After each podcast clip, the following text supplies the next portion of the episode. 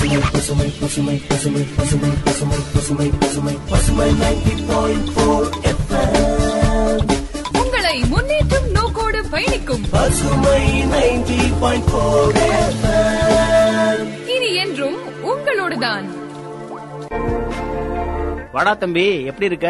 நல்லா இருக்கேனே. ஆமா வாட்ஸ்அப்ல ஏதோ அனுப்பியிருக்கே என்ன அது? ஆமாண்ணே பசுமை எஃப்எம்ல சொன்னாங்களே உங்களுக்கு சந்தேகமா இருந்தா அனுப்புங்க. நாங்க கண்டுபிடிச்சு தரோம். சேர்ந்தே தேடுவோம்லாம் சொன்னாங்களே. அதான் அவங்களுக்கு அனுப்புறதுக்கு பதிலா உங்களுக்கு மாத்தி அனுப்பிட்டேன். ஓ அத சொல்றியா? ஆமா ஆமா. வா போய் கேக்கலாம்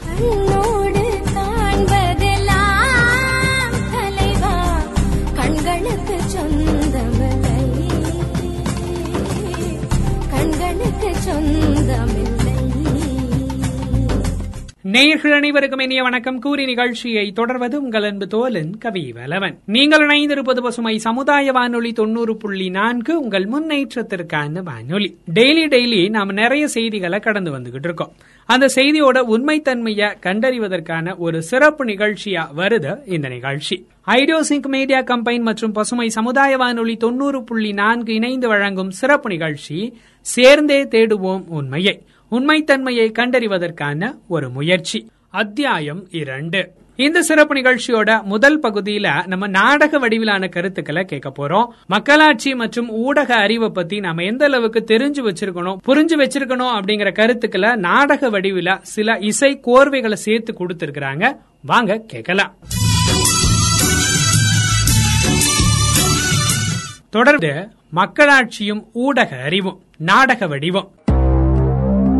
செவ்வாய் கிரகம் வால் நட்சத்திரம் காமட் எஃப் சிக்ஸ்டி சிக்ஸ் மோதியதால் சேதமடைந்தது. அங்கே வாழக்கூடிய சைபாக்ஸ் புதிய கிரகமான அத்ரிஷியாவில் பேஸ் அமைத்தனர். வாழ்வதற்கான சிக்கலில் சைபாக்ஸ்களிடையே குழப்பம் நிலவியது. ஸ்வேத் பாட்டி மற்றும் பிற மூத்த வயதினர் அத்ரிஷியாவில் புரோட்டோகால் தலைவரை உருவாக்குவதற்கு தேர்தலை நடத்தினர். இரண்டு தலைவர்கள் தேர்வு செய்யப்பட்டனர். நீரன் குஷ் மற்றும் லோகேஷ். இவர்கள் இருவரும் இணைந்து சைபாக்ஸ்களை அத்ரிஷியா வரை கொண்டு சென்றனர். ஆனால் புதிய காலனியில் புரோட்டோ புரோட்டோகால் காரணமாக இருவருக்கும் இடையே சண்டை ஏற்பட்டது.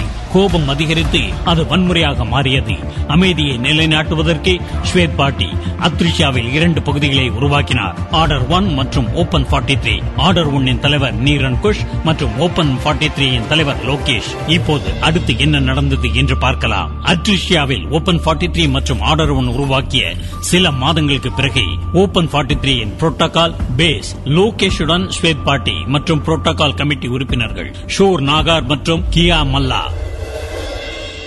ஓபன் 43 மற்றும் ஆர்டர் ஒன்னின் எல்லைகள் திறக்கப்பட வேண்டும். ஸ்வேத் பாட்டி நானும் எல்லைகளை திறக்க விரும்புறேன். இரண்டு பகுதிகளுக்கு இடையே எல்லைகள் திறக்கப்பட வேண்டும். அப்புறம் வர்த்தகமும் அதிகரிக்கணும். ஆனா பல யூனிட் ஹெட்டுகள் எல்லைகளை மூடியிருக்க விரும்புறாங்க. நாகார் யூனிட் இதைத்தான் விரும்புது. ஏன் ஷூர்? உன்னுடைய நாகார் யூனிட்டின் எல்லைகளை ஏன் மூட விரும்புற? ஸ்வேத் பாட்டி ஆர்டர் ஒன்ன தேர்வு செய்தவங்க அங்கே இருக்கிறாங்க. இங்க வர்றதுக்கு என்ன தேவை இருக்கு? எந்த மக்கள்? நாம எல்லாரும் மார்ஷன் சைபோக்ஸ் எல்லாரும் விபத்தால அழிந்தோம்.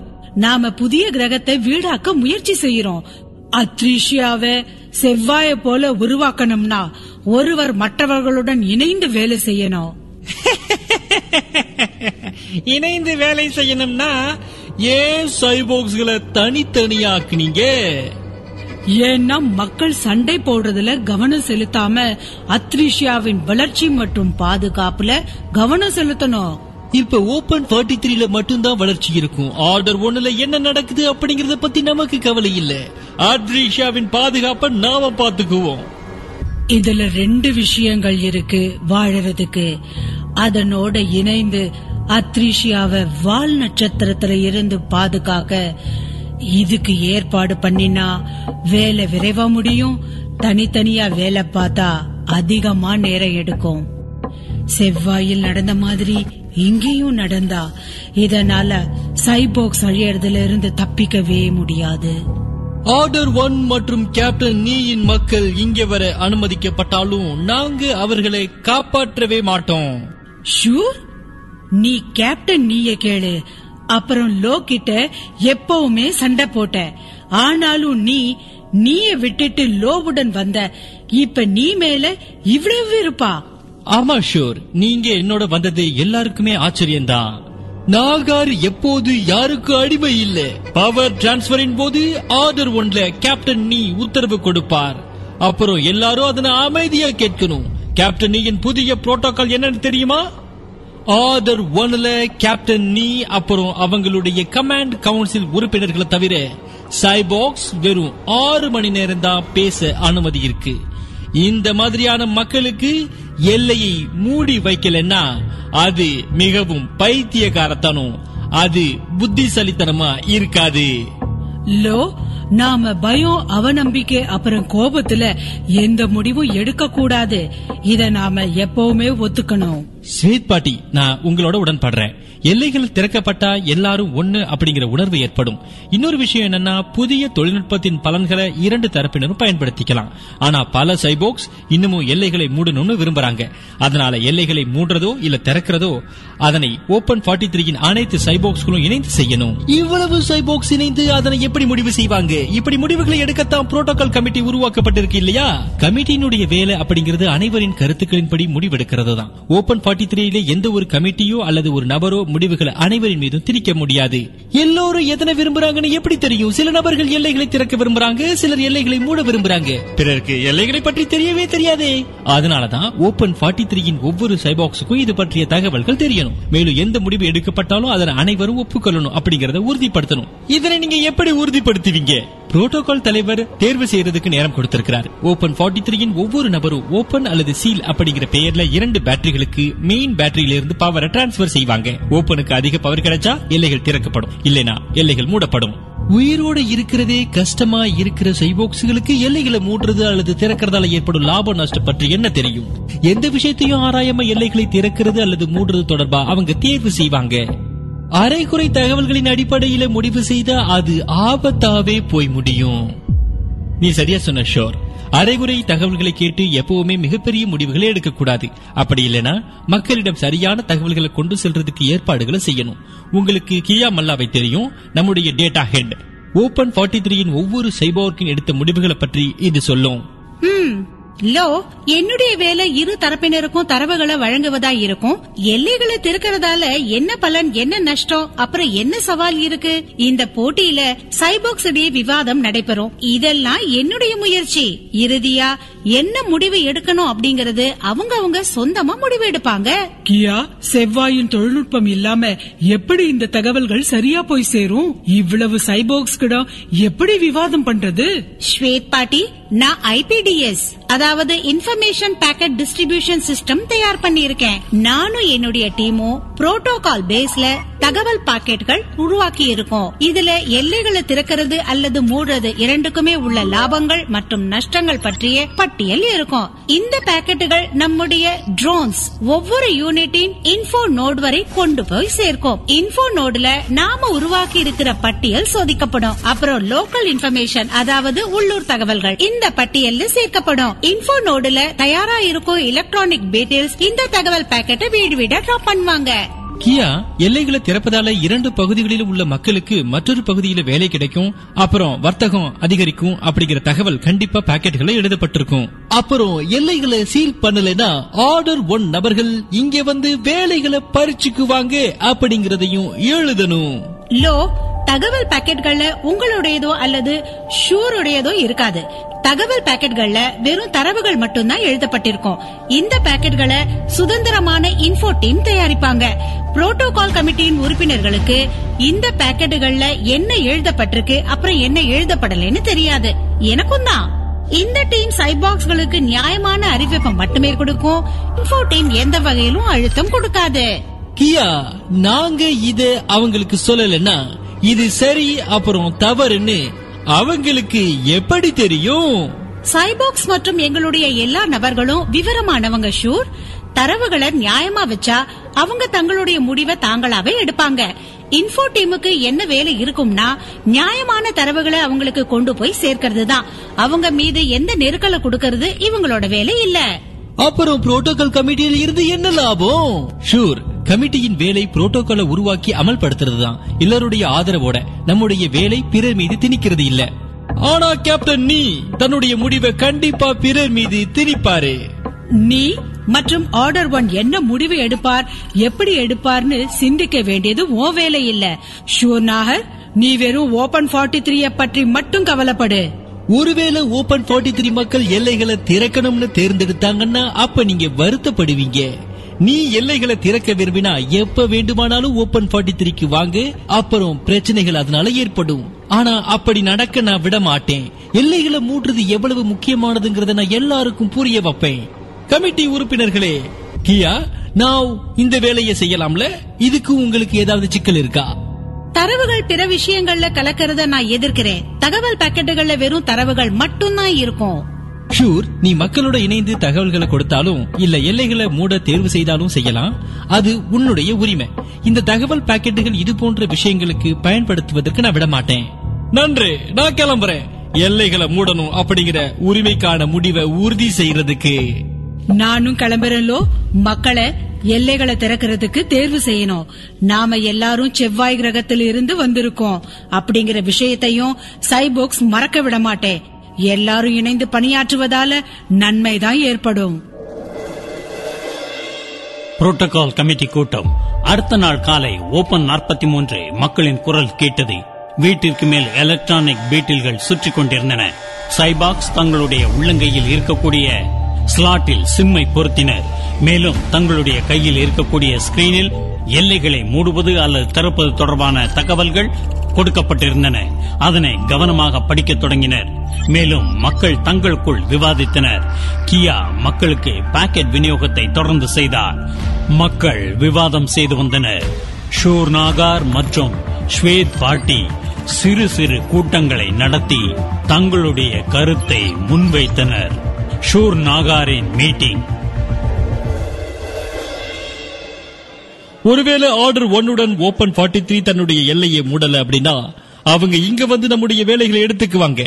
நம்முடைய வேலை அவர்களுக்கு கிடைக்கும். அவங்க இங்க வர்றதால சிக்கல் வராது அப்படின்னு என்ன நிச்சயம் இருக்கு? உங்களுக்கு ஞாபகம் இருக்குல்ல? மூணு மாசத்துக்கு முன்னாடி நடந்த சண்டை? அவங்க எப்படி கொடூரமா நம்மளை தாக்குனாங்க? அது உங்களுக்கு தெரியும் தானே?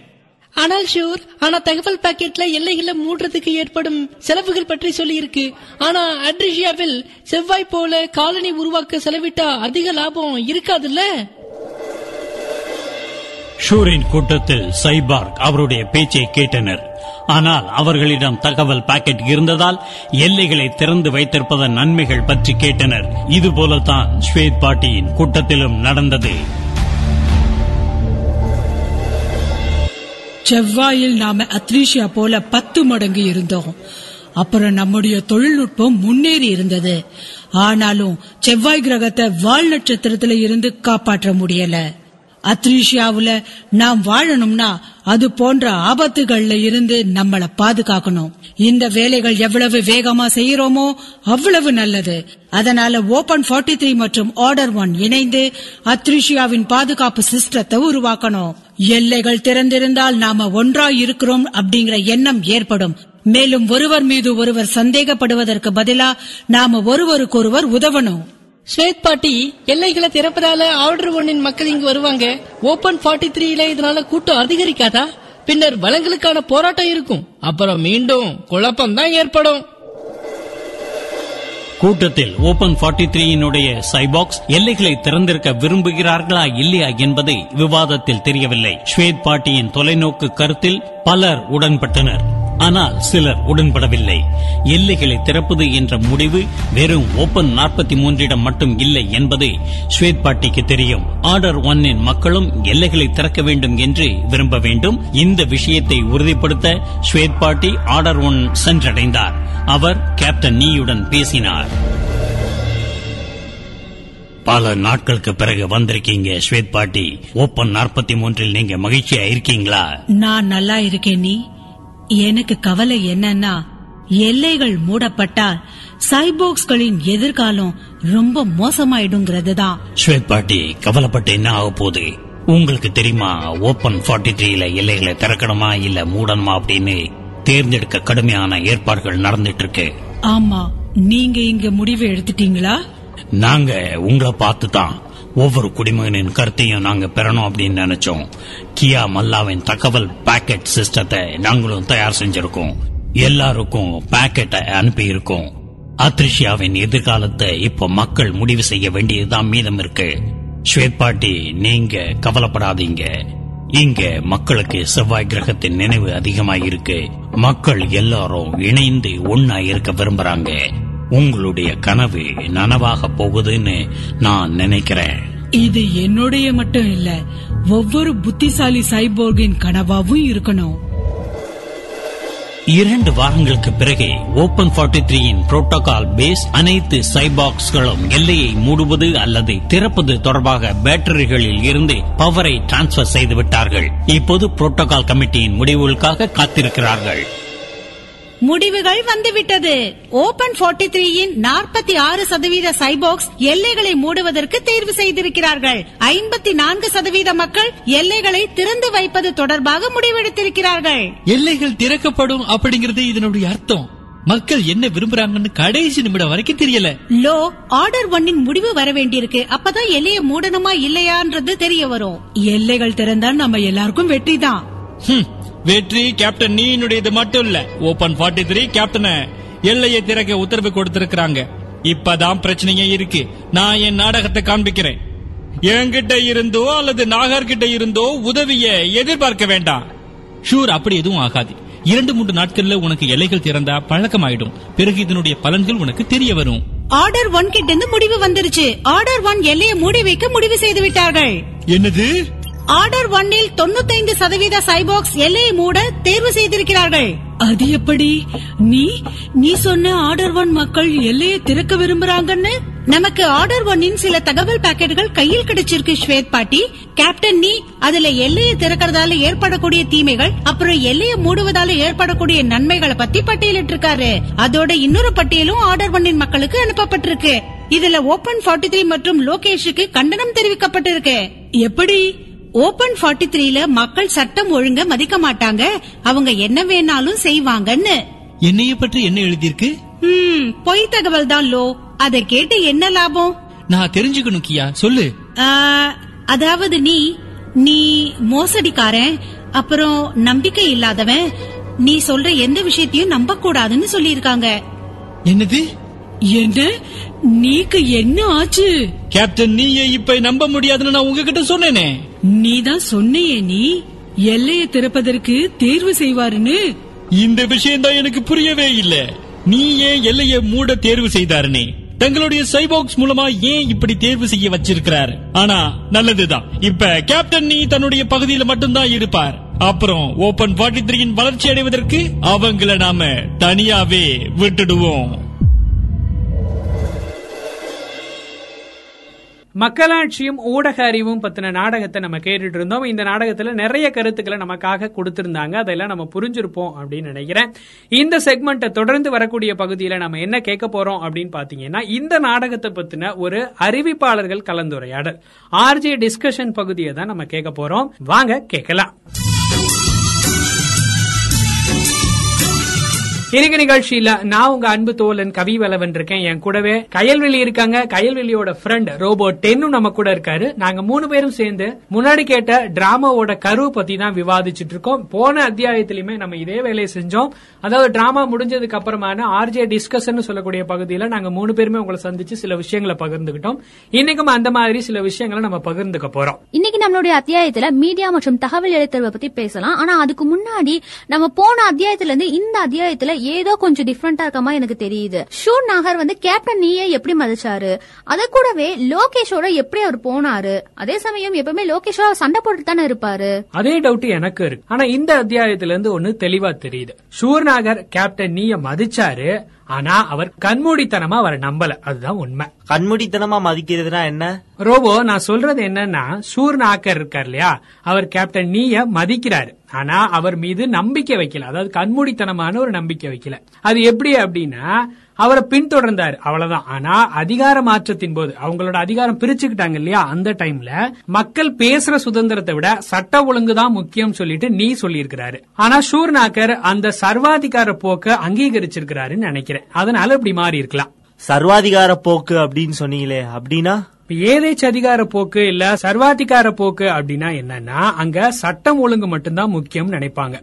அதுவும் இல்லாம எல்லா அதிகாரமுமே அந்த தலைவருக்கு மட்டும்தான் இருக்கணும். எல்லா முடிவுமே அந்த தலைவர் ஒருத்தர் இருப்பார் இல்லையா அவர் மட்டும்தான் எடுத்துக்கணும். வேற யாரோட கருத்தையுமே அவர் கேட்க மாட்டாரு. தான் என்ன சொல்றானோ அது மட்டும்தான் நடக்கணும். அங்க மக்கள் பேசுறதுக்கான வாய்ப்பு இருக்கவே இருக்காது. அதுதான் ஏதேச்சு அதிகாரம். அதாவது சர்வாதிகாரம் அப்படின்னு சொல்லுவாங்க. இதுக்கு நேர்மாறா ஒரு தலைவர் இருப்பாங்க. அவங்க வந்து மக்களோட கருத்தை கேட்பாங்க. அவங்களோட ஆசைகளை கேட்டுட்டு அதன்படி ஏதாவது முடிவு எடுக்கணும் அப்படின்னா அதை மக்கள் மத்தியில வைப்பாங்க. அது எவ்வளவு தூரத்துக்கு அவங்கள இம்பாக்ட் பண்ணுதோ அதை வச்சு அந்த முடிவை எடுத்து முடிப்பாங்க. அப்படி ஒரு ஆள் தான் லோகேஷ் அப்படிங்கிறவரு.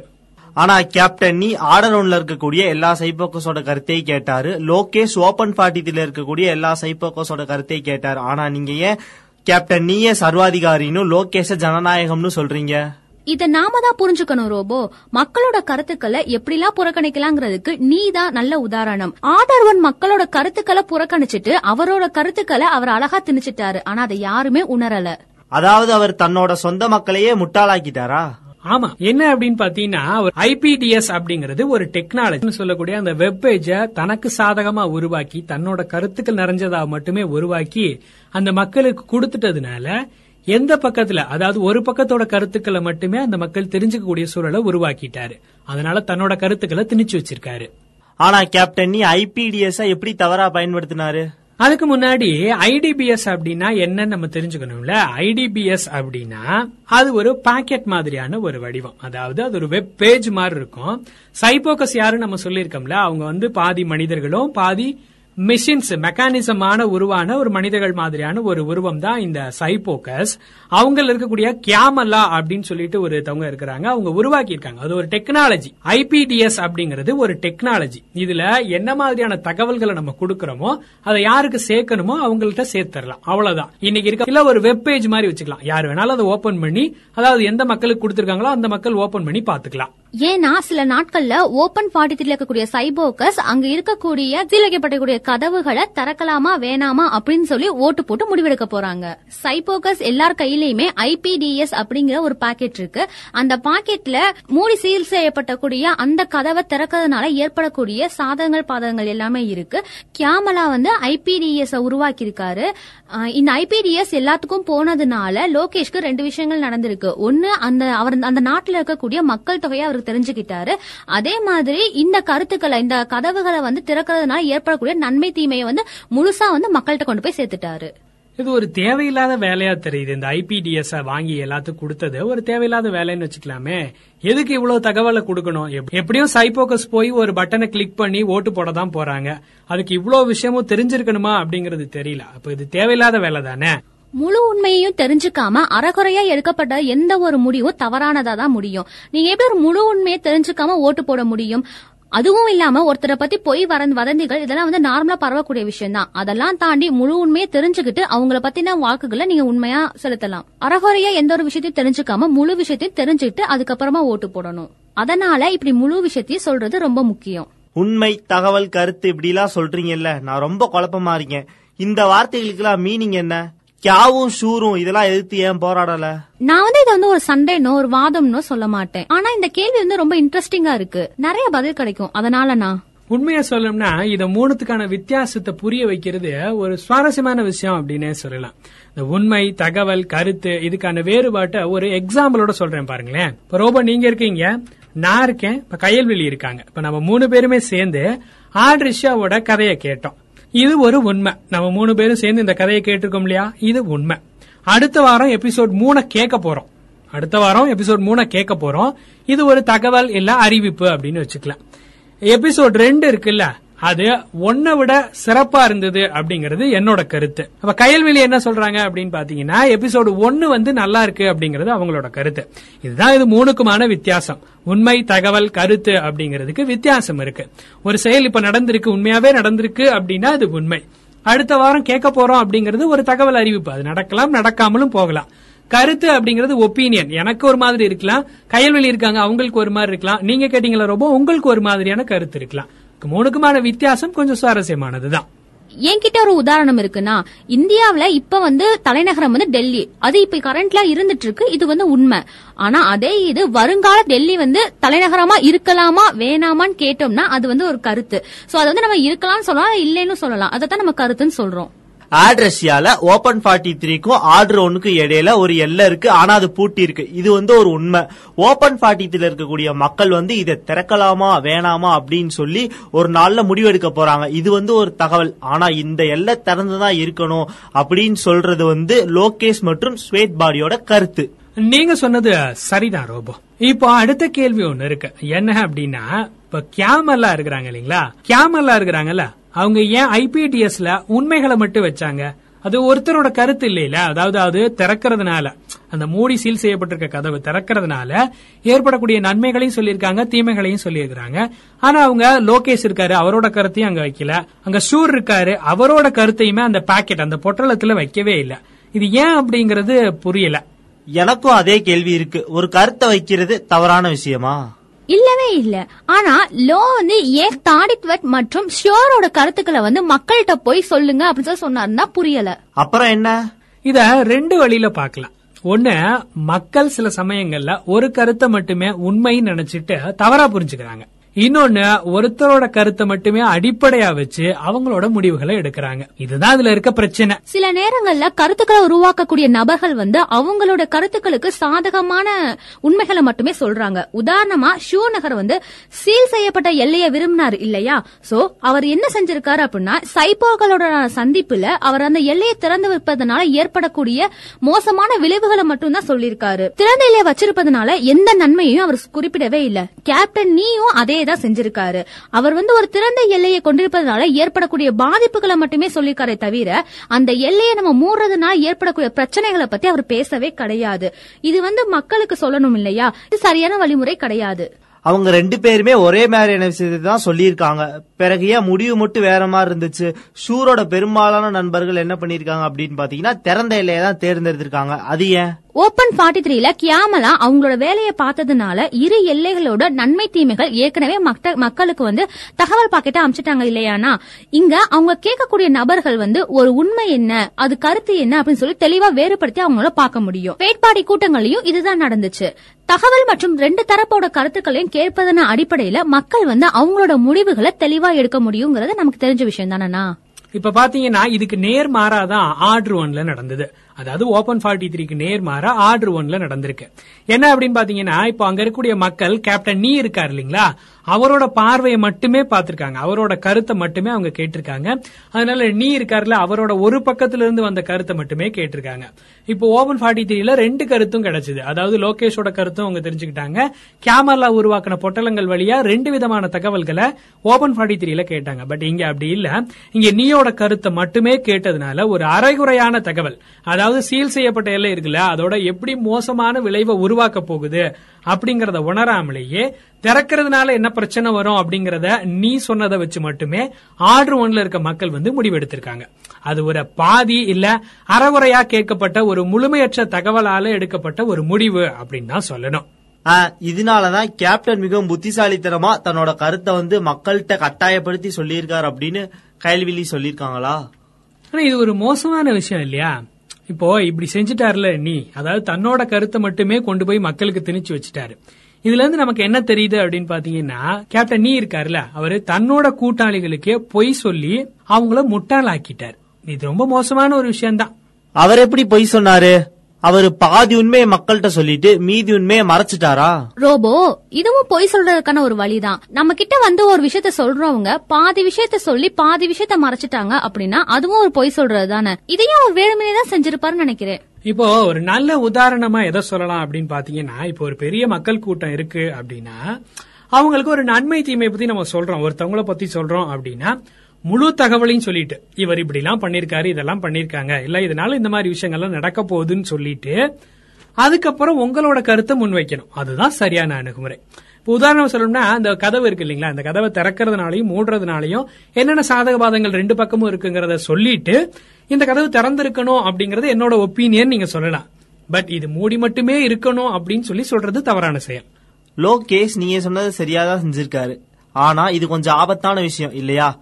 ஆடோரன்ல இருக்க மக்கள் எல்லையை திறந்திருக்கணும்னு ஓபன் ஃபார்ட்டில இருக்க மக்கள் சீல் வச்சிருக்கணும்னு முடிவு பண்ணியிருந்தாங்கன்னா அது எப்படி இருக்கும்? கொஞ்சம் நினைச்சு பாருங்க. அப்புறம் என்ன நடந்திருக்கும்? அதையும் நினைச்சு பாருங்க. இது கொஞ்சம் வித்தியாசமானதுதான் இப்போ ஒரு ஜனநாயகம் இருக்கு அப்படின்னா இந்த ஜனநாயகத்துல மக்கள் எல்லா தகவல்களையும் தெரிஞ்சிருக்கணும் அப்படிங்கறத உறுதி செய்யணும். அதுவும் இல்லாம அவங்க மக்களோட உடன்பட்டு இருக்கிறத உறுதி செய்யறத விட அங்க எல்லாமே வெளிப்படையா இருக்கு அப்படிங்கறத உறுதி செய்யறதுதான் ரொம்பவே முக்கியம். அங்க முடிவெடுக்கிறதுக்கான சுதந்திரம் மக்களுக்கு இருக்கணும். அங்க இருக்கக்கூடிய ஒவ்வொருத்தரோட முடிவையுமே கவனத்துல எடுத்துக்க வேண்டிய நெறிமுறை யாருக்கு இருக்கு அப்படின்னு பாத்தீங்கன்னா யாரு ஜனநாயகத்தை நடத்துறாங்களோ அந்த தலைவருக்கு இருக்கணும். அங்க தனிப்பட்ட முறையில தலைவர் எந்த விதமான முடிவையும் எடுக்கக்கூடாது. அததான் அப்படி சொல்றாங்க. ரொம்ப முக்கியம் ஜனநாயகத்தில் இருக்கிறவங்க எல்லா மக்களோட முடிவையும் கண்டிப்பா கன்சிடர் பண்ணிக்கணும். அதான். உங்களோட கருத்தை நானும் ஏத்துக்கிறேனா? ஜனநாயக கட்சி தலைவருங்கிறவங்க ஜனநாயகத்தோட செயல்முறைய ஒவ்வொரு செயலையும் பின்பற்றுவாங்க. அவருடைய நன்மைக்காக அவருக்கு தேவைப்படும் போது மட்டும் அதை ஃபாலோ பண்ண மாட்டாங்கண்ணா. கைல்வெளி நீங்க சொன்னது ரொம்ப ஒரு முக்கியமான விஷயம். இப்ப நீங்க ஒரு ஜனநாயக அரசியல் அமைப்பு முறையில பின்பற்றவங்களா இருக்கீங்க அப்படின்னா சில நேரங்கள்ல நீங்க முடிவெடுக்க வேண்டியது ஒரு தனிப்பட்ட கருத்தால மட்டுமே இருக்க முடியாது. அது மற்றவர்களோட கருத்தையும் உள்ளடக்கினதா இருக்கும். ஜனநாயகம் அப்படிங்கறது என்னன்னா அது எல்லாரோட குரலை ஒருமித்த குரலா சொல்றது. தனிப்பட்ட ஒருத்தரோட குரலா இருக்கக்கூடியது மட்டும் இல்ல தலைவர் தங்கள் நலனுக்காக மட்டுமே பேச்சு சுதந்திரத்தை பயன்படுத்திட்டு மக்களோட கருத்தை உள்வாங்கிட்டு கேட்க மாட்டேங்கிறாரு அப்படின்னு இருந்துச்சுன்னா அது ஜனநாயகமா இருக்காது. அது ஒரு சர்வாதிகார ஆட்சியா இருக்கும். ஜனநாயகம் சுதந்திரம் அப்புறம் தகவல். இது மூணுக்கும் என்ன தொடர்பு? சரிண்ணா நம்ம முன்னாடி எபிசோட்ல மக்கள் வந்து தங்களோட பார்வையை முன்வைக்கிறதுக்கு பேச்சு மற்றும் கருத்து சுதந்திரம் இருக்கிறது ரொம்பவே முக்கியம் அப்படிங்கறத நம்ம பேசணும் இல்லையா? இப்போ இதோட இன்னொரு முக்கிய அங்கம் என்னன்னு சொல்றாங்கன்னா ஒரு கருத்தை உருவாக்குறதுக்கு முன்னாடி மக்களுக்கு சரியான உண்மைகள் மற்றும் தகவல்கள் இருந்தா அவங்க ஒரு ஒரு சிறந்த முடிவை வந்து எடுக்கிறதுக்கு ரொம்ப உதவியா இருக்குங்கிறத சொல்லியிருக்காங்க. இது நம்ம ஜனநாயகத்தை பலப்படுத்தும் சொல்லியிருக்காங்கண்ணா. கயல்வெளி இப்ப பாத்தீங்கன்னா நீங்க சொன்னது ஒரு நேர்மாறானது அப்படின்னு சொல்லலாம் நேர்மாறான உண்மைன்னு சொல்லலாம். இப்ப தவறான தகவல்கள் மக்களை போய் சேருது அப்படின்னா அது தீய விளைவுகளை உருவாக்கக்கூடிய முடிவுகளை தான் எடுக்க வைக்கும். இதனால ஆபத்தான முடிவுகளும் அதோட சுமைகள் இந்த ஆபத்தான முடிவுகளால உருவாகக்கூடிய சுமைகளையும் அந்த மக்கள் தான் ஏத்துக்க போறாங்க. அதை உருவாக்குன தலைவர் இல்ல. அதை புரிஞ்சுக்கணும் முதல்ல. ஆடரோனோட மக்கள் இப்போ மூடிய எல்லைகளோட சுமைகளையும் தாங்க வேண்டியிருக்கு. இத பத்தி கொஞ்சம் யோசிச்சு பாருங்களேன். எல்லை திறந்திருந்துச்சுன்னா அவங்க தங்களோட வணிகத்தை ஓபன் ஃபார்ட்டி த்ரீயோட எளிதா விரிவுபடுத்தி இருக்க முடிஞ்சிருக்கும். அல்லது அல்லது நெருக்கடியும் போது அடையாள ஆவணங்கள் அதாவது எந்த ஒரு ஐடி தேவைப்படாம அவங்க ஓபன் ஃபார்ட்டி த்ரீக்குள்ள போயிருக்க முடியும். உண்மையில ஏழை மக்களோட ஒப்பிடும்போது பணக்காரங்களுக்கு எல்லைகளை கடப்பது ரொம்பவே எளிதான ஒரு விஷயம் தான் ஆனா திறந்த எல்லையோட இந்த பாதுகாப்பு தேவைப்படும் ஏழை மக்களுக்கு கூட ஒரு உள்நாட்டு யுத்தம் அல்லது இயற்கை பேரழிவுகள் போது ஏற்படும் போது அவங்க வந்து அடுத்த நாட்டுக்குள்ள போகிறதுக்கு இந்த திறந்த கதவுகள் ரொம்பவே உதவியா இருக்கும். மூடிய எல்லைகள் தகுதியற்ற மக்களோட வாழ்க்கையை ரொம்பவே கடினமாக்குது அப்படிங்கறத நம்ம சமீபத்திய தரவுகள்ல இருந்து தெரிஞ்சுக்க முடியுது. ஆமா கவிவளவன் சொல்லுங்க. ஐபிடிஎஸ்ங்கிறது ஒவ்வொரு ஜனநாயகத்துக்கும் இருக்குமா? சரியா சொல்லணும்னா அது ஐபிடிஎஸ் இல்ல. ஆனா ஒவ்வொரு ஜனநாயகத்துக்கும் ஒரு வகையான ஊடகங்கள் இருக்கு. இந்த ஊடகங்களோட வேலை என்னன்னா சரியான தகவல்களை மக்களுக்கு கொண்டு போய் சேர்க்கறது தான் நியூஸ் பேப்பர் டிவி ரேடியோ இதெல்லாம் மீடியாவா? ஆமா இணையமும் ஊடகத்தோட ஒரு பகுதி தான் ஒவ்வொரு நாட்டோட அரசாங்கமும் ஆர்டர் ஒன் மற்றும் ஓபன் ஃபார்ட்டி த்ரீல இருக்க மாதிரியே தங்கள் ஊடகங்களுக்கான தகவல் பாக்கெட்டை உருவாக்கிக்கிறாங்களா? உண்மை சொல்லணும்னா ஓபன் ஃபார்ட்டி த்ரீல இருக்கக்கூடிய அந்த தகவல் பாக்கெட்டுகள் இருக்குல்ல ஐபிடிஎஸ் அது அந்த அரசாங்கத்தால உருவாக்கப்பட்டது இல்ல. ஆனா அந்த அரசாங்கத்தால உருவாக்கப்பட்ட ஒரு சுயாதீன குழு ஒன்னு இருக்கு. இண்டிபெண்டா சுதந்திரமா தங்களோட வேலைகளை செய்யக்கூடிய ஒரு குழு இருக்கு. அந்த குழு தான் இந்த உண்மைகளை பட்டியலிட்டு இருக்கு இந்த குழு அந்த அரசுக்கு கூட அந்த பட்டியல என்னெல்லாம் இருக்கு அப்படிங்கறத சொல்லல. இந்த நெறிமுறை குழுல யாருமே இடம்பெறல அதாவது முதல்வர் கூட அதோட பணியில தலையிட முடியாது. அந்த நாட்டோட தலைவர் கூட அந்த பணியில தலையிட முடியாது. கியாமல்லா இருக்கிறாங்க இல்லீங்களா? கியாமல்லா சொல்லும் போது நீங்க அந்த டிராமால இதை கேட்டிருக்கலாம். ஆனா ஆர்டர் ஒன்று இருக்கு இல்லைங்களா? அங்க இருக்கக்கூடிய தகவல் பாக்கெட்டுகள். அங்க விநியோகிக்கப்பட்ட அந்த தகவல் பாக்கெட்டு அந்த அரசாங்கத்தால உருவாக்கப்பட்டது. உண்மையை சொல்லணும்னா அது கேப்டன் நீ அவர்களால உருவாக்கப்பட்டது. அவரோட கருத்தை மட்டும்தான் அந்த பாக்கெட்டுகள் பிரதிபலிக்கும். அப்படின்னா இதுக்கு என்ன அர்த்தம்? இதோட பொருள் என்னன்னா உலகத்துல இருக்கக்கூடிய பல நாடுகள்ல ஊடகங்கள் வந்து அரசாங்கத்தால ஆதிக்கம் செய்யப்படுது. அதுல செய்திகளும் கூட அரசாங்கத்தால திணிக்கப்படுறதா சொல்றாங்க. ஆனா பல நாடுகள்ல ஊடகங்கள் வந்து அரசாங்கத்தோட செல்வாக்கு மற்றும் அழுத்தங்கள்ல இருந்து சுதந்திரமா செயல்படுறதாவும் இருக்கு. இதுல எந்த அமைப்பு சரியானது கையல்விழி ரோபோ என்னோட கருத்துப்படி பாத்தீங்கன்னா ஊடகங்கள் வந்து சுதந்திரமா இருக்கணும்னு தான் நான் சொல்லுவேன். இது அரசாங்கத்தோட கட்டுப்பாட்டுல இருந்து முற்றிலுமா விடுபடணும். அப்போதான் இது வந்து உண்மையான நியாயமான செய்திகளை உருவாக்க முடியும். ஓ ஓபன் பாட்டியில நடந்த மாதிரின்னு சொல்றீங்க. ஆமா ரோபோ. ஓபன் பாட்டில உள்ள ஐபிடிஎஸ் பற்றியும் இந்த மாதிரி மற்ற விஷயத்தையும் எனக்கு ரொம்ப பிடிச்சிருந்துச்சு. நீங்க கவனிச்சீங்களா அண்ணா கியாமலா இன்ஃபோ கமிட்டிய சுதந்திரமா வச்சிருக்கல. மேலும் அவர் வந்து மக்களுக்கு செய்திகளை அனுப்புறதுக்கு முன்னாடி ஒரு குழுவால அனுப்பப்படும் தகவல்களை சரிபார்க்கக்கூடிய முனைகளையும் அவர் வச்சிருந்தாரு. இப்ப கையல்வெளி நீங்க அதை பாத்தீங்க அப்படின்னா தெரியும். இப்ப அவங்க உள்ளூர் தகவல்களை அந்த பொட்டலத்துல சேர்க்கவும் அவங்க அனுமதி அளிச்சிருந்தாங்க. யாரு? கியாமல்லா பாத்தீங்கன்னா உள்ளூர் தகவல்களை சேர்க்கறதுக்குமே அவங்க அனுமதி கொடுத்திருந்தாங்க. இது ரொம்ப முக்கியமான ஒரு விஷயம். நல்லா யோசிச்சு பாருங்களேன். இப்போ எல்லா யூனிட்ஸும் வேற வேற தொலைவுல வேறுபட்ட தூரத்துல இருக்கு. சோ அங்க எல்லாம் திறந்திருந்தாலும் மூடி இருந்தாலும் வித்தியாசமா எல்லா யூனிட்ஸும் தனித்தனியா பாதிக்கப்படும். சோ சைபோக்கஸ் இருக்கிறாங்கல்ல அவங்க எல்லாத்தையுமே தெரிஞ்சுக்கணும்னு ஆசைப்படுவாங்க. சோ இந்த தகவல்களை கொடுக்கக்கூடிய திறன் தகவல் முனைகளுக்கு இருக்குது அப்படிங்கறத கியாமல்லா உறுதி செஞ்சாங்க. அதாவது உள்ளூர் தகவல்களையும் கொடுக்கக்கூடிய திறன் அந்த முனைகளுக்கு இருந்தது அப்படிங்கறத கியாமல்லா உறுதி செஞ்சாங்க. ஆமாண்ணா தேசிய தகவல்களை அறிஞ்சுக்கிறது மாதிரியே உள்ளூர் தகவல்களையும் நம்ம தெரிஞ்சுக்கிறது ரொம்பவே அவசியம். உதாரணமா சொன்னா என்ஆர்சி மாதிரி. அசாம் ரொம்பவே வித்தியாசமா பாதிக்கப்பட்டுச்சு. புதுடெல்லி அதை ஒப்பிடும்போது ரொம்ப கம்மியா பாதிக்கப்பட்டுச்சுன்னு வச்சுக்கலாம். இன்னும் சரியா சொல்லணும் அப்படின்னு பாத்தீங்கன்னா இப்ப வர்ற விவசாய மசோதா இருக்குல்ல அது வித்தியாசமான பாதிப்புகளை ஏற்படுத்தலாம். அது பஞ்சாபுக்கு ஒரு மாதிரியான விளைவுகளையும் தமிழ்நாட்டுக்கு ஒரு மாதிரியான விளைவுகளையும் ஏற்படுத்தலாம். ரெண்டும் ஒரே மாதிரியான விளைவா இருக்க போறதில்ல வித்தியாசமா இருக்கும்னு சொல்றாங்க. அது மாதிரி. சாட்லியனா பிரச்சனைகள் வந்து பிராந்தியத்துக்கு பிராந்தியம் வேறுபடுதுனா அது மட்டும் இல்லாம உள்ளூர் சவால்களையும் அறிஞ்சுக்கிறது ரொம்பவே அவசியமான ஒரு விஷயம்னா அதனாலதான் இந்தியாவுல பாத்தீங்கன்னா தேசிய ஊடகம்னு சிலது இருக்கு அப்புறம் உள்ளூர் ஊடகங்கள்னு சிலது இருக்கு. ரெண்டுமே மக்களுக்கு சமமான கவனத்தை செலுத்துது. அதாவது தேசிய ஊடகங்கள் தேசிய அளவுலயும் உள்ளூர் ஊடகங்கள் உள்ளூர் அளவுலயும் தங்களோட செய்திகளை சரியான வகையில கொண்டு போய் சேர்க்க முயற்சி பண்ணுது. ஓ இதோட மீனிங் வந்து கவர்மெண்ட் மீடியாவோட பணிகளை செய்யக்கூடாது அதே மாதிரி மீடியாவோட விஷயங்களை தலையிடக்கூடாது. அப்படிதானே? ஆமா ரோபோ. ரொம்ப முக்கியமான விஷயம் என்ன அப்படின்னு பாத்தீங்கன்னா ஊடகங்கள் வந்து சுதந்திரமா இருக்கணும். ஒரு மீடியா இருக்கு அப்படின்னா அது பக்கசார்பு இல்லாம சுதந்திரமா தங்களோட வேலையை செய்யணும். எந்த ஒரு பிரச்சனையிலயும் ஊடகங்கள் வந்து பல்வேறு கருத்துக்களை கொண்டு வரக்கூடாது அப்படின்னு அதை அர்த்தப்படுத்தல. அவங்க அவங்களுக்கு வரக்கூடிய கருத்துக்கள்ல இருந்து உண்மையை பிரிச்செடுக்கணும் அப்படிங்கதான் இத சொல்ல வராங்க. வேட்பாடி சைபோக்கஸ்களை ஒன்றிணைக்கிறதுக்கு ரொம்பவே முயற்சி பண்ணாங்க. ஆமா கயல்விழி அவங்க ஸ்வேட் பாடி ரொம்பவே முயற்சி பண்ணாங்க. ஆனா நீங்க அங்க இருக்கீங்க அப்படின்னு வச்சுக்கிட்டா நீங்க எதை தேர்ந்தெடுப்பீங்க? ஓப்பனா சொல்லணும்னா அவங்க ஆர்டிபிஷியல்ல நீண்ட காலம் வாழ விரும்புனாங்கன்னா அவங்க வந்து ஒன்றிணைந்து செயல்பட்டு ஒரு விதமான அமைதியையும் ஸ்திரத்தன்மையையும் உறுதிப்படுத்தணும். அவங்க ஏற்கனவே ஒரு விசித்திரமான கிரகத்துல போராடி இருக்காங்க. அடுத்த தலைமுறை அதை கடுமையா கொண்டிருக்கும். ஒருவேளை அவங்க உயிர் வாழ கூட முடியாம போகலாம். நீங்க ஒரு விஷயத்த சரியா தான் சொல்லிருக்கீங்க கயல்விழி ஆனா சூர்நாக்கர் இருக்காரு இல்லீங்களா? அவர் எங்க சரியா இருக்காரு? ஒருவேளை ஓபன் ஃபார்ட்டி த்ரீக்குள்ள அவரும் அவரோட குடிமக்களும் உள்ள போனாங்க அப்படின்னா ஓபன் ஃபார்ட்டி த்ரீயோட பாதுகாப்பை யாரு உறுதிப்படுத்துறது? அவங்க ஓபன் ஃபார்ட்டி த்ரீக்குள்ள நுழைய உரிமை இருந்தது அப்படின்னா அவங்க கற்பனை செய்ய முடியாத அளவுக்கு பிரச்சனைகளை அங்க உருவாக்குவாங்க. அவ்வளவு முரட்டுத்தனமானவங்க அவங்க. இது போன்ற தவறான கருத்துக்களை கண்காணிக்கிறதுக்கு ஓபன் ஃபார்ட்டி த்ரீ வந்து ஒரு உளவு நிறுவனத்தை அல்லது போலீஸ் அவங்க உருவாக்கணும்.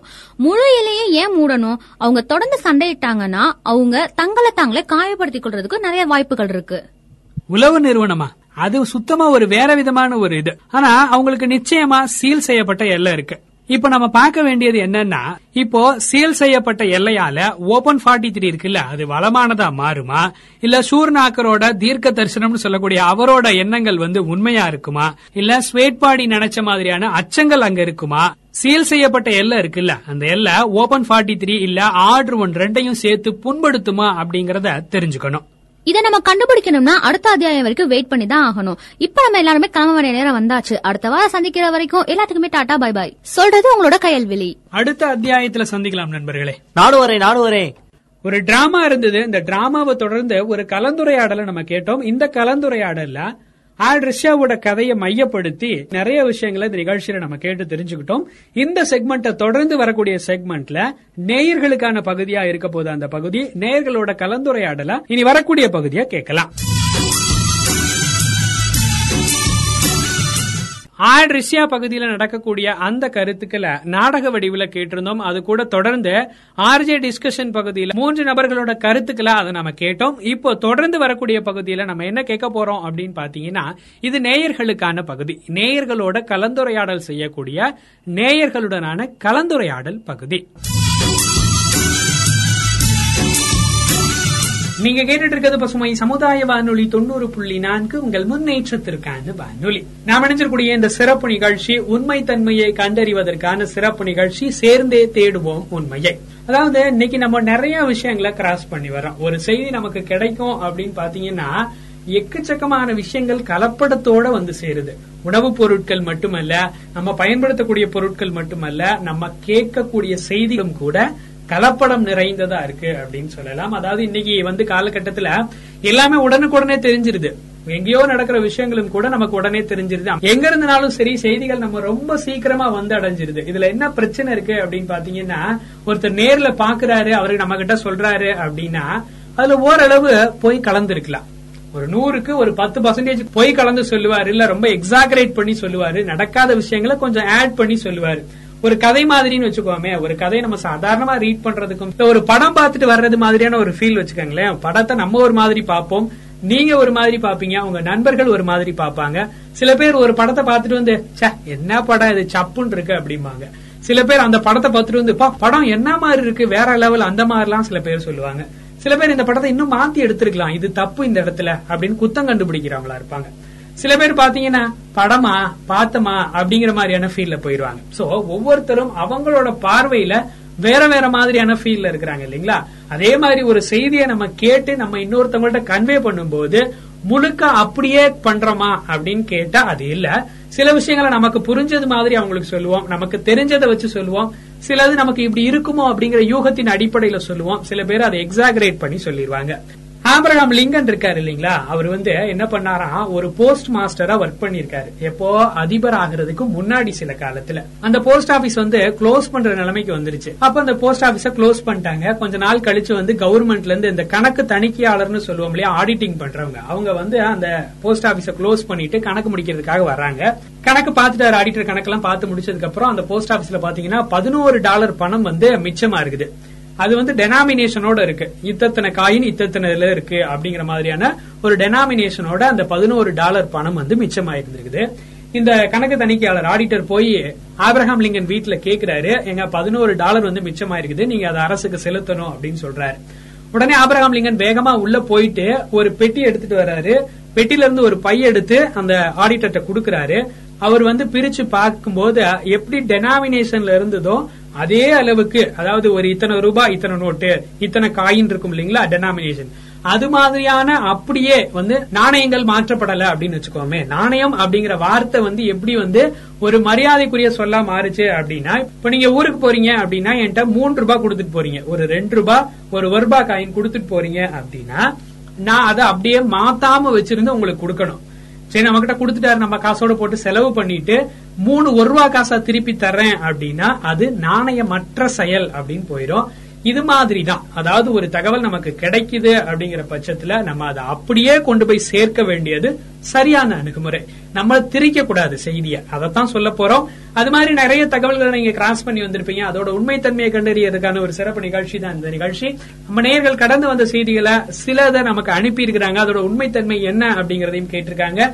நீங்களும் கடந்து வரக்கூடிய செய்திகளை உண்மைத்தன்மையா தெரிஞ்சுக்கணும் அப்படின்னு நினைச்சீங்கன்னா ஒன்பது நான்கு எட்டு ஆறு ஒன்பது ஏழு நான்கு ஏழு நான்கு ஏழுங்கிற பசுமை வானொலியோட வாட்ஸ்அப் எண்ணுக்கு அனுப்பலாம். இல்ல எனக்கு மெயில் பண்ணதாங்க தெரியும் அப்படின்னு மெயில் தான் பண்ணுவேன் அப்படின்னு நினைச்சீங்கன்னா Pasumai FM at Hotmail dot com அப்படிங்கிற மெயில் ஐடிக்கும் நீங்க அனுப்பலாம். அவர் உண்மைத்தன்மையை தெரிஞ்சுக்கிறதுக்கான முயற்சியை நாங்க எடுக்கிறோம். இன்னைக்கு நிகழ்ச்சியில நேயர்கள் நமக்கு அனுப்புன ஒரு சில விஷயங்கள் பத்தி நம்ம கேட்டு தெரிஞ்சுக்க போறோம். நம்ம கூட இளமதி இருக்கிறாங்க. இளமதி நேயர்கள் அனுப்புன செய்திகளை நமக்காக சொல்ல போறாங்க. அதோட உண்மைத்தன்மை எப்படி இருக்கு அப்படிங்கறத தெரிஞ்சுக்கலாம். சேர்ந்தே தேடுவோம். உண்மையில இன்னைக்கு என்ன உண்மையை நாம தெரிஞ்சுக்க இருக்கிறோம் அப்படின்னா இப்ப டூ தௌசண்ட் டுவெண்ட்டி ஒன் வந்து ஆரம்பமாயிருக்கக்கூடிய இந்த ஸ்டேஜ்ல பார்த்தோம் அப்படின்னா பிப்ரவரி மாசம் அப்படிங்கறத ரொம்பவே ஒரு கிரேட்டஸ்ட் மந்த் அப்படின்னு சொல்லிட்டு நிறைய நியூஸ் வந்து பரவிட்டு இருக்கு அது நீங்களும் கேள்விப்பட்டிருப்பீங்க. வரக்கூடிய பிப்ரவரி நம்மளோட வாழ்க்கையில மீண்டும் ஒருபோதும் வராது. ஏன் அப்படின்னா இந்த ஆண்டு பிப்ரவரி மாதம் நான்கு ஞாயிறுகள் நான்கு திங்கள் நான்கு செவ்வாய் நான்கு புதன் நான்கு வியாழன் நான்கு வெள்ளி மற்றும் நான்கு சனிக்கிழமைகளை கொண்டிருக்கு அப்படின்னு சொல்றாங்க. அதாவது வாரத்துல இருக்கக்கூடிய ஏழு நாட்களும் நான்கு நான்கு தடவை வருது அப்படிங்கறதா சொல்லியிருக்கிறாங்க. அது மட்டும் இல்லாம இன்னும் நிறைய விஷயங்கள் சொல்லியிருக்கிறாங்க இது எட்நூத்தி இருபத்தி மூன்று ஆண்டுகளுக்கு ஒரு முறைதான் நடக்குதுன்னு சொல்லியிருக்கிறாங்க. இது ஒரு பணம் பைகள் அப்படின்னும் அழைக்கப்படுதான். அதனால குறைந்தது ஐந்து நபர்கள் அல்லது ஐந்து குழுக்களுக்கு இந்த விஷயத்த அனுப்புங்க. அந்த மாதிரி அனுப்புனீங்க அப்படின்னா பணமும் நான்கு நாட்கள்ல நமக்கு கைக்கு தேடி வருமா. சீன ஃபெங் சுய் அப்படிங்கிற அடிப்படையில படித்த பதினோரு நிமிடங்களுக்குள்ள நம்ம ஷேர் பண்ணணும் அப்படின்னு சொல்லியிருக்கிறாங்க. இது எந்த அளவுக்கு உண்மையா இருக்கும்? கேட்கும் போதே இதெல்லாம் உண்மையா இருக்குமா அப்படிங்கக்கூடிய ஒரு நினைப்பு நமக்கு வருது. ஆனா இது உண்மையா பொய்யா அப்படிங்கறத நாம தெரிஞ்சுக்கலாம் இதோ. படித்த பதினோராவது நிமிடத்துல பகிர்ந்தா பணம் வரும்னு சொல்லியிருக்காங்க இல்லைங்களா? சோ நம்ம நேரம் கூட நமக்கு பதினோராவது நிமிடத்துல பகிர்ந்திருக்கலாம். ஒருவேளை ஒரு நம்பிக்கையின் அடிப்படையில பகிர்ந்திருக்கலாம் அப்படின்னு நான் நினைக்கிறேன். சரி இந்த பிப்ரவரி வந்து எத்தனை நாள் அப்படிங்கறது நமக்கு தெரியும் இல்லைங்களா? அதாவது லீஃப் ஆண்டுன்னு சொல்லக்கூடிய நான்கு வருடங்களுக்கு ஒரு முறை சரி செய்யப்படக்கூடிய அந்த ஒரு நாள். மற்ற வருடங்கள் பாத்தீங்கன்னா பிப்ரவரியில இருபத்தி எட்டு நாட்கள் தான் இருக்க போகுது. இந்த இருபத்தி ஒன்பதாவது நாள் எப்படி வந்ததுன்னு நமக்கு எல்லாத்துக்குமே தெரியும். ஒரு வருடம் அப்படிங்கறது முன்னூத்தி அறுபத்தி ஐந்து பிளஸ் ஒரு கால் நாட்கள் சேர்றதா ஒரு ஆண்டு. இந்த நான்கு கால் சேர்ந்து ஒரு இயரை கம்ப்ளீட் பண்ணி முடிக்கூடிய அந்த தருணத்துல வரக்கூடிய அந்த கால் நாட்கள் இருக்குல்ல முன்னூத்தி அறுபத்தஞ்சு பிளஸ் ஒரு கால். அந்த காலை எடுத்துக்கிட்டு நாலு காலை சேர்த்து ஒன்னு அதாவது ரெண்டு அரை சேர்ந்தது ஒண்ணுன்னு சொல்லுவோம். அதே மாதிரி நாலு கால் சேர்ந்தது ஒரு ஒண்ணுன்னு சொல்றோம் இல்லையா? மதிப்புக்கு ஒண்ணு. அந்த மாதிரி கால் நாட்கள் நான்கு ஆண்டுகளோட கால் நாட்களை எடுத்து ஒன்னு சேர்த்து பிப்ரவரி இருபத்தி ஒன்பது அப்படின்னு சொல்லிட்டு ஒரு நாளை உருவாக்கி வச்சிருக்காங்க அது லீஃப் ஆண்டு நம்ம கொண்டாடிட்டு வரோம். ஸ்பெஷல் டே அப்படின்னு வச்சுக்கோமே அதை ஸ்பெஷல் டேன்னு வச்சுக்கலாம். பிப்ரவரி இருபத்தி ஒன்பது. ஏன்னா ஒரு காம்பன்சேட்டிங் டே அப்படிங்கறதுனால. பட் ரெண்டாயிரத்தி இருபத்தி ஒன்னு பிப்ரவரி மாதிரி வேற எந்த வருஷத்தோட பிப்ரவரியும் அமையாது அப்படின்னு சொல்றது எவ்வளவு தூரம் ஏத்துக்க கூடியதா இருக்குன்னு தெரியல. அதே மாதிரி எண்ணூத்தி இருபத்தி மூணு வருஷத்துக்கு ஒரு தடவை தான் வரும் அப்படிங்கறது உண்மையாவே நம்ப முடியல. ஏன்னா யாருக்கு தெரியும்? எண்ணூத்தி இருபத்தி மூணு வருஷம் நம்ம வாழ போறதே கிடையாது. சராசரி ஆயுட்காலமே வந்து முப்பதுக்கு அறுபதுன்னு சொல்றோம். இன்னும் குறைஞ்சாச்சு நாற்பதுன்னு கூட இருக்கலாம். அப்போ எண்ணூத்தி அறுபத்தி மூணு வருஷம் வரைக்கும் நம்ம வாழ்றோமா அப்படிங்கறது உண்மையாவே கிடையாது இல்லீங்களா? அதே மாதிரி இதை நம்ம செக் பண்ணி பார்த்தலாம் நம்ம கேலண்டர் எடுங்க. நீங்க ரெண்டாயிரத்தி இருபத்தி ஒன்னாவது வருஷத்தோட பிப்ரவரி மாசத்தை பாருங்க. அது சரியா? நாலு திங்கள் நாலு செவ்வாய் நாலு புதன் நாலு வியாழன் நாலு வெள்ளி நாலு சனி நாலு ஞாயிறுன்னு இருக்கும். அது தப்பு இல்ல. அது உண்மைதான். பட் ரெண்டாயிரத்தி இருபத்தி ஒண்ணுல மட்டும்தானா அப்படின்னு கேட்டா அப்படி கிடையாது. ரெண்டாயிரத்தி பதினேழாவது ஆண்டுல பாத்தீங்கன்னா அதே மாதிரி நாலு திங்கள் நாலு செவ்வாய் நாலு புதன் நாலு வியாழன் நாலு வெள்ளி நாலு சனி நாலு ஞாயிறு நாலு திங்கள் அந்த மாதிரியா தான் இருக்கும். ரெண்டாயிரத்தி பதினெட்டுலயும் அப்படித்தான் ரெண்டாயிரத்தி பத்தொன்பதுலயும் அப்படித்தான். ஏன்னு கேட்டா அது இருபத்தெட்டு நாள். பிப்ரவரியில வெறும் இருபத்தெட்டு நாட்கள் தான் இருக்கு. இருபத்தெட்ட ஏழால வகுத்தோம்னா நாலுங்கிற நம்பர் கிடைக்கும். அப்போ ஒரு மாசத்துல இருபத்தெட்டு நாலு அப்படின்னா ஏழு நாள சரியா நாலு நாளா தான் பிரிக்க முடியும். அப்போ நாலு திங்கள் நாலு புதன் நாலு வியாழன்ல இருக்கிறதுல தப்பு இல்ல. அது ரெண்டாயிரத்தி இருபத்தி ஒண்ணுல மட்டும் கிடையாது. ரெண்டாயிரத்தி பதினேழுலயும் ரெண்டாயிரத்தி பதினெட்டுலயும் ரெண்டாயிரத்தி பத்தொன்பதுலயும் அப்படித்தான் இருந்தது. ரெண்டாயிரத்தி இருபதாவது வருஷம் தான் மாறி இருக்கு. ஏன்னா ரெண்டாயிரத்தி இருபது அப்படிங்கிறது ஒரு லீஃப் ஆண்டு. அப்போ அஞ்சு சனிக்கிழமைகள் வந்திருக்குது. அப்போ அஞ்சாவது சனிக்கிழமை இருக்கு பாத்தீங்களா? அப்போ வந்திருக்குது. அது லீஃப் ஆண்டு ஒரு காம்பன்சேட்டிங் நாள். அந்த இருபத்தி ஒன்பதுங்கிறது வந்திருக்கலாம். ஏதோ ஒரு வகையில ஒரு நாள் கூடியிருக்கு இருபத்தி ஒன்பது அதே மாதிரிதான் ரெண்டாயிரத்தி பதினாறு ஒரு லீஃப் ஆண்டு அங்க அஞ்சு திங்கள் கிழமைகள் வந்திருக்கு. லீஃப் ஆண்டை தவிர்த்து மற்ற சாதாரண ஆண்டுகள்ல எல்லாமே நாலு நாலு நாலுன்னு தான் இருக்கு. சோ இந்த செய்தி உண்மை இல்லை. சீன பெங்சுய் அடிப்படையிலன்னு சொல்லியிருக்கிறாங்க. அது என்ன அப்படிங்கறது நமக்கு தெரியாது. அதனால ரெண்டாயிரத்தி இருபத்தி ஒன்னு பிப்ரவரியில மட்டும்தான் வரும் அப்படிங்கறது உண்மை இல்ல நீங்களும் கேட்டிருப்பீங்க இந்த சேர்ந்தே தேடுவோம் உண்மையில ரொம்பவே இன்ட்ரெஸ்டிங்கான ஒரு விஷயம் அப்படின்னு கூட இதை சொல்லலாம். ஏன் அப்படின்னா நிறைய ஆண்டுகள் அதாவது லீப் ஆண்டை தவிர்த்து மற்ற இருக்கக்கூடிய ஆண்டுகள் இதே மாதிரிதான் ஏழு நாட்கள் எல்லாமே நான்கு நான்கு தடவை தான் வந்திருக்கு. இது எந்த அளவுக்கு உண்மையா பொய்யா அப்படிங்கறத கேட்டு தெரிஞ்சிட்டு இருந்திருப்பீங்க. அடுத்ததான் பார்த்தோம் அப்படின்னா ஒரு நேயர் கேட்டிருக்கிறாங்க இது உண்மையா பொய்யா அப்படின்னு. என்ன விஷயம் அப்படின்னா அதாவது ஆண்ட்ராய்ட் போன் அதாவது டச் மொபைல் வச்சிருக்கக்கூடிய எல்லாருக்குமே இது அவசியமா பயன்படும். தங்களுடைய செல்பேசியில ஸ்டார் ஹேஸ் அறுபத்தி ரெண்டு ஹேஸ் அப்படின்னு டயல் செஞ்ச உடனே நாட் ஃபார்வேர்டட் அப்படிங்கிற ஒரு செய்தி வந்தா அது வந்து நல்ல விஷயமா. அதுக்கு மாறா கால் ஃபார்வேர்ட் என்ற வாசகத்துக்கு பின்னாடி ஒன்று இரண்டு தொலைபேசி இலக்கம் வந்தது அப்படின்னா நம்மளோட தொலைபேசி வழியே நாம செய்யக்கூடிய அனைத்து நடவடிக்கைகளும் கண்காணிக்கப்படுது அப்படின்னு பொருள் கொள்ளலாம். கால் ஃபார்வர்டிங் வசதியை நிறுத்துறதுக்கு hash hash double zero two hash என்று டயல் செய்தாலே போதும் அப்படின்னு சொல்லியிருக்கிறாங்க. இதுவும் நம்மளோட சோசியல் மீடியாவில் வைரலா பரவிட்டு கூடிய ஒரு புதிய தகவலா தான் சொல்லியிருக்கிறாங்க. இது எந்த அளவுக்கு ஒரு உண்மையான ஒரு விஷயம் அப்படிங்கறத கேட்டு தெரிஞ்சுக்கலாம். இந்த செய்தி பாத்தீங்கன்னா டயல் பண்றதானே நம்ம எல்லாருமே ஆண்ட்ராய்டு வச்சிருக்கிறோம். ஆண்ட்ராய்டுல இருந்து ஸ்டார் ஹேஸ் ஆறு ரெண்டு ஹேஸ் அப்படிங்கிற நம்பருக்கு ட்ரை பண்ணா அதாவது டயல் பண்ணா இந்த மாதிரியான செய்தி வருது அப்படின்னு சொல்லியிருக்காங்க. நம்மளும் கூட இதை ட்ரை பண்ணிருக்கோம் நம்மளோட செல்லு பயன்படுத்தி அதாவது ஸ்டார் ஹேஸ் ஆறு ரெண்டு ஹேஸ் அப்படிங்கிற நம்பரை டயல் பண்ணி பார்த்தோம். பட் எந்த விதமான மெசேஜும் வரவே இல்லை. அதாவது இவங்க நாட் ஃபார்வர்டட் வரும் அப்படின்னு சொல்லியிருக்கிறாங்க. அது இல்லாம ஏதோ நம்பர் இரண்டு நம்பர்கள் வரும் அப்படின்லாம் சொல்லியிருக்கிறாங்க. எந்த நம்பரும் வரவில்லை. எந்த மாதிரியான மெசேஜும் நமக்கு வரல. சோ இத வந்து நம்ம அவங்களுக்கு அனுப்பி இருக்கிறோம் அதாவது ஒரு எக்ஸ்பர்ட் டீமுக்கு நம்ம இதை கொடுத்திருக்கிறோம். இது எந்த மாதிரியான தகவல் உண்மையா இல்லையா அப்படிங்கறது நமக்கு சொன்ன உடனேயே நம்மளும் நேயர்களுக்கு இதை சொல்லிடலாம். கொஞ்சம் ப்ராசஸிங் எடுக்கிறதுக்கு ஒரு இரண்டு நாட்கள் ஆகலாம். இது தெரிஞ்சதுக்கு அப்புறம் வரக்கூடிய தொடர் நிகழ்ச்சிகள்ல நம்ம அதை சொல்லிடலாம். அடுத்த செய்தி. அடுத்ததா சேர்ந்தே தேடுவோம். உண்மையில என்ன கேட்டிருக்கிறாங்க அப்படின்னா இப்ப இருக்கக்கூடிய இந்த சீசனுக்கு தகுந்த மாதிரி தான் ஒரு கொஸ்டினை கேட்டிருக்கிறாங்க. குளிர்காலத்துல அதிக நேரம் குளிக்க கூடாது ஐந்து முதல் பத்து நிமிடங்களுக்குள்ளேயே நம்ம குளிச்சிடணும். உடல் உள் உறுப்புகளை போலவே வெளிப்புற சருமத்திற்கும் போதுமான அளவு நீர் தேவைப்படும். அதிக நேரம் குளிப்பது சருமத்திற்கு ஏற்றதும் கிடையாது. குறிப்பா குளிர்காலத்துல சூடான நீர்ல தினமும் குளிப்பது சருமத்திற்கு நல்லதும் கிடையாது. பதினைந்து நிமிடங்களை விட கூடுதல் நேரம் குளிச்சோம் அப்படின்னா சருமத்துல இருக்கக்கூடிய எண்ணெய் அடுக்கு பாதிப்புக்கு உள்ளாகுமா. அதனால சருமம் ஈரப்பதத்தை இழந்து போயிரும். சருமம் வறண்டு போயிடுச்சு அப்படின்னா எரிச்சலும் கூட ஏற்படும். வெளிப்புற அடுக்கோட செல்களும் சேதமடைஞ்சிரும். அதிக சூடும் குளிர்ச்சியும் இல்லாத நீர்ல குளிப்பதுதான் சருமத்திற்கு ஏற்றது அப்படின்னு சொல்லியிருக்கிறாங்க. இது எந்த அளவுக்கு உண்மையான ஒரு விஷயம் அப்படிங்கறத கேட்டு தெரிஞ்சுக்கலாம். இந்த செய்தி பாத்தீங்கன்னா இது ஒரு இமேஜ் வடிவுல இருந்தாலும் கூட இது ஏதோ ஒரு ஆர்டிக்கல்ல வந்ததை போட்டோ எடுத்து நமக்கு நேர அனுப்பியிருக்கிறாங்க. சோ நம்ம இதை வந்து எந்த விதமான ப்ராசஸிங்க்கும் உட்படுத்த முடியாது. ஏன்னா இது ஒரு இமேஜ் கிடையாது. இது ஒரு செய்தியா தான் நமக்கு வந்து சேர்ந்திருக்குது.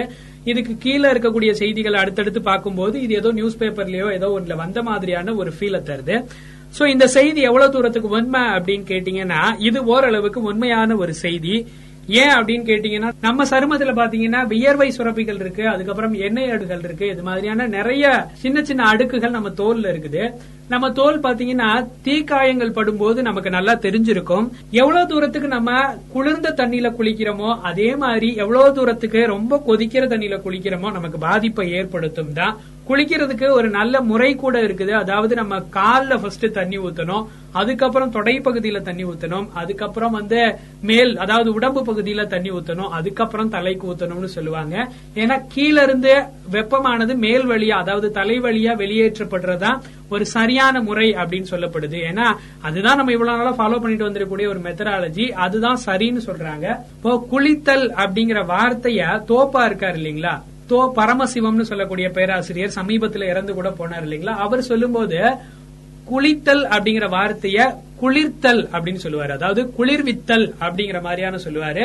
அதாவது உடம்பு தன்னைத்தானே குளிர்விச்சுக்கிறதுக்கு பேர் தான் குளிக்கிறது அப்படின்னு சொல்லுவாரு. அதாவது நம்ம காலையில எந்திரிக்கிறோம் நைட்டு முழுக்க நம்ம உடம்பு ப்ராசஸிங்ல தான் இருக்கு. பிசிக்ஸ்ல சொல்லும் போது சொல்லுவாங்க ஜீரோ பாயிண்ட் எனர்ஜி அப்படின்னு சொல்லுவாங்க இல்லையா? அது மாதிரி நம்ம உடல் உறுப்புகள் உள்ள இயங்கிக்கிட்டு தான் இருக்கு. நம்ம பிசிக்கலா இயங்கிக்கிட்டே இருக்கிறோம் பட் தூங்கிக்கிட்டும் இருக்கிறோம். ரெஸ்ட் ஸ்டேஜ்லயும் இருக்கிறோம். அதே சமயம் உடல் உறுப்புகள் வந்து பணியாற்றி கொண்டே தான் இருக்குது. இந்த நேரத்துல நம்ம உடம்பு ரொம்ப உஷ்ணமான ஒரு சூழல்ல இருக்கும். அதாவது காலையில எந்திரிக்கும் போது நிறைய பேத்துக்கு டெம்பரேச்சர் அதிகமா தான் இருக்க போகுது. அப்போ நீங்க தண்ணி குடிக்க சொல்லுவாங்க. காலையில எந்திரிச்சோன்னு வெறும் வயிற்றுல ஓரளவு குளிர்ந்த நீரை குடிங்க அப்படின்னு சொல்லுவாங்க. ஏன்னா சமநிலையை கொண்டு வர்றதுக்காக அப்படி சொல்லுவாங்க. நீங்க அதிகமா குளிக்க குளிக்க அதாவது ரொம்ப நேரம் தண்ணியில இருக்க இருக்க அந்த எண்ணெய் அடுக்குகள் வந்து பாதிக்கப்பட போகுது. இந்த எண்ணெய் அடுக்குகள் இன்னொரு வழியாகவும் பாதிக்கப்படுது. ஏன்னு கேட்டீங்கன்னா அந்த குளிச்சுட்டு வந்ததுக்கு அப்புறம் பவுடர் அடிச்சுப்போம் இல்லைங்களா? இந்த பவுடர் அடிக்கும் போது அந்த எண்ணெய் சுரப்பிகள் வந்து அடைக்கப்படுது. தொடர்ந்து வந்து ஒரு ஒரு ஹோல் வழியா தான் வெளியே போகணும் அப்படின்னு வச்சுக்கோங்க. அந்த ஹோல்ல வந்து கொஞ்சம் கொஞ்சமா மண்ணை கொட்டி கொட்டி மூடுறது மாதிரியான ஒரு செயலை தான் இந்த பவுடர் அடிக்கிற மெத்தடும் செய்ய போகுது. அதே மாதிரிதான் இந்த குளிக்கிற செயலும். ரொம்ப நேரம் நீங்க தண்ணியை ஊத்திக்கிட்டே இருக்கும்போது இல்ல தண்ணியில உடம்பு மேல பட்டுட்டே இருக்கும்போது அந்த அடுக்கு அந்த ஹோல் வழியா வெளியேறக்கூடிய திரவங்கள் தடைபட போகுது. உடம்புல இருந்து வெளியில வர்ற எண்ணெய்கள் வந்து தேவையே இல்லாத எண்ணெய்கள் தான் எண்ணெய் சுரப்பிகள் வழியா வெளியே வருது. சோ இந்த மாதிரியான தொடர் நிகழ்ச்சிகளால கண்டிப்பா அது தடபட போகுது. அதனால தோல் சம்பந்தமான வியாதிகள் வரத்தான் போகுதுன்னு சொல்லியிருக்கிறாங்க. அதே மாதிரி பாத்தீங்கன்னா ரொம்ப சுடு தண்ணியில குளிக்க கூடாது அப்படின்னு சொல்லுவாங்க. அது ரொம்ப பயங்கரமான தீ காயங்களை உண்டு பண்ணலாம். இல்ல வேறு விதமான சைடு எஃபெக்ட்ஸ கொடுக்கலாம். கண்டிப்பா குளிர்காலத்துல எந்த அளவுக்கு நாம தண்ணீரை பயன்படுத்தணும் அப்படிங்கறது கூட இதுல இருந்து நாம தெரிஞ்சுக்கிட்டோம். ஏன் அப்படின்னா சுடுதண்ணில தான் நிறைய பேர் நான் குடிப்பேன் அப்படின்னு அடம் பிடிப்பாங்க. அவங்களுக்கும் இந்த விஷயங்கள் எல்லாமே ரொம்பவே யூஸ்ஃபுல்லா இருந்திருக்கும். இன்னைக்கு சேர்ந்தே தேடுவோம் உண்மையில. நாம கேட்ட இந்த விஷயங்கள் சில விஷயங்கள் பொய்யாவும் இருந்துச்சு சில விஷயங்கள் உண்மையாவும் இருந்துச்சு. இதே மாதிரி உங்களுடைய மனசுலயும் நிறைய கேள்விகள் இருக்கும். சோசியல் மீடியாவிலையும் நிறைய டிவில நியூஸ் பேப்பர்ல வெளியில சில ஆட்கள் சொல்லக்கூடிய செவி வழியா கேட்கக்கூடிய நிறைய விஷயங்களும் எந்த அளவுக்கு உண்மை பொய் அப்படிங்கிற ஒரு ஆலோசனையும் சிந்திக்கக்கூடிய திறனும் உங்களுடைய மனசுல தொடர்ந்து கேட்டுக்கிட்டே இருக்கும். இது உண்மையா பொய்யா நம்ம யார்கிட்ட கேட்டா நல்ல பதில் வரும் அப்படின்னு இருக்கும். அந்த மாதிரி இருக்கக்கூடிய உங்களுடைய கேள்விகளை எங்களுடைய வாட்ஸ்அப் எண்ணுக்கு நீங்க அனுப்புனீங்க அப்படின்னா கண்டிப்பா அதற்கான சொல்யூஷனை எங்களால முடிஞ்ச வரைக்கும் கொடுக்கறதுக்கு நாங்க ட்ரை பண்ணுவோம். கூடவே எங்களோட எக்ஸ்பர்ட் டீம் இருக்கிறாங்க. அது இல்ல எங்களாலையும் கண்டுபிடிக்க முடியல அப்படிங்கிற பட்சத்துல ஃபேக்ட்லி டீமுக்கு நம்ம அனுப்புவோம். இந்த நிகழ்ச்சியை அவங்க தான் வழங்குறாங்க. அதாவது ஃபேக்ட்லி நிறுவனமும் ஐடியோசிங்க் மீடியா கம்பைன் இவங்களோட சேர்ந்து நம்ம பசுமை சமுதாய வானொலியும் இந்த சிறப்பு நிகழ்ச்சியை வழங்கிட்டு இருக்கோம் இல்லைங்களா? அப்ப அவங்களும் நமக்கான செய்திகளை செக் பண்ணி கொடுக்கக்கூடிய அந்த ப்ராசஸிங் அவங்களும் மேற்கொள்வாங்க.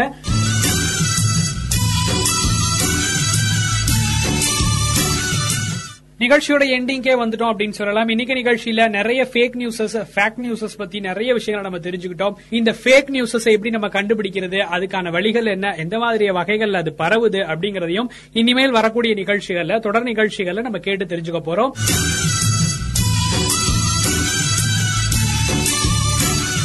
உங்களோட சந்தேகங்களை நீங்க எங்களுக்கு அனுப்புங்க. அது கூடவே இந்த நிகழ்ச்சியோட ஃபீட்பேக் என்ன மாதிரி ஃபீல் இருக்கு இந்த நிகழ்ச்சியை கேட்கும் போது அப்படிங்கறதையும் நீங்க எங்களுக்கு அனுப்பலாம். ஒன்பது நான்கு எட்டு ஆறு ஒன்பது ஏழு நான்கு ஏழு நான்கு ஏழுங்கிற நம்ம பசுமை வானொலியோட வாட்ஸ்அப் எண்ணில் அனுப்புங்க. இல்ல இமெயில் பண்ணதான் எனக்கு பிடிக்கும்னு சொல்லக்கூடிய நேயர்கள் வந்து Pasumai FM at Hotmail dot com அப்படிங்கிற மெயிலுக்கும் நீங்கள் அனுப்பலாம். இங்க கிடைக்கக்கூடிய செய்திகளோட உண்மைத்தன்மையை கண்டறியறதா இந்த நிகழ்ச்சி. அதாவது நீங்க கிராஸ் பண்ணி வரக்கூடிய செய்திகளை உடனே நம்பாம அது எப்படி இருக்கு உண்மையா அப்படிங்கறத நீங்க செக் பண்ணிட்டு அதுக்கப்புறம் மத்த விஷயங்களை அதுல இருந்து பண்ணலாம். இத இரண்டாயிரம் வருஷத்துக்கு முன்னாடியே இன்னைக்கு நம்ம செய்யக்கூடிய இந்த fake news fake news checking இது எல்லாமே ரெண்டாயிரம் வருஷத்துக்கு முன்னாடியே வள்ளுவரும் சொல்லிட்டு போயிருக்காரு.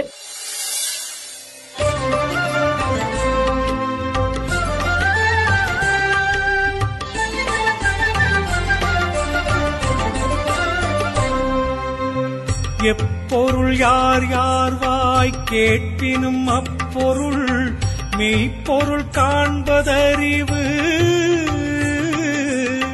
எப்பொருள் யார் யார் வாய் கேட்பினும் அப்பொருள் மெய்ப்பொருள் காண்பதறிவு. எப்பொருளை யார் யாரிடம் கேட்டாலும் கேட்டவாறே ஏற்றுக்கொள்ளாமல் அப்பொருளின் மெய்யான பொருளைக் காண்பதே அறிவாகும். சிம்பிளா சொல்லணும் அப்படின்னா இந்த திருக்குறளை நீங்க ஞாபகம் வச்சுக்கோங்க. ஒரு செய்தியை நீங்க பார்க்கும்போது இந்த திருக்குறள் உங்களுக்கு ஞாபகம் வந்துருச்சு அப்படின்னா அந்த செய்தியோட உண்மைத்தன்மையை நீங்க சேகரிக்க ஆரம்பிப்பீங்க. இன்னொரு நிகழ்ச்சியில் உங்களை சந்திக்கும் வரை உங்களிடமிருந்து விடைபெறுவது உங்கள் அன்பு தோலன் கவி வலவன் தொடர்ந்து இணைந்திருங்கள் பசுமை தொண்ணூறு புள்ளி நான்கு உங்கள் முன்னேற்றத்திற்கான வானொலி. காண்பதெல்லாம் தலைவா கண்களுக்கு சொன்ன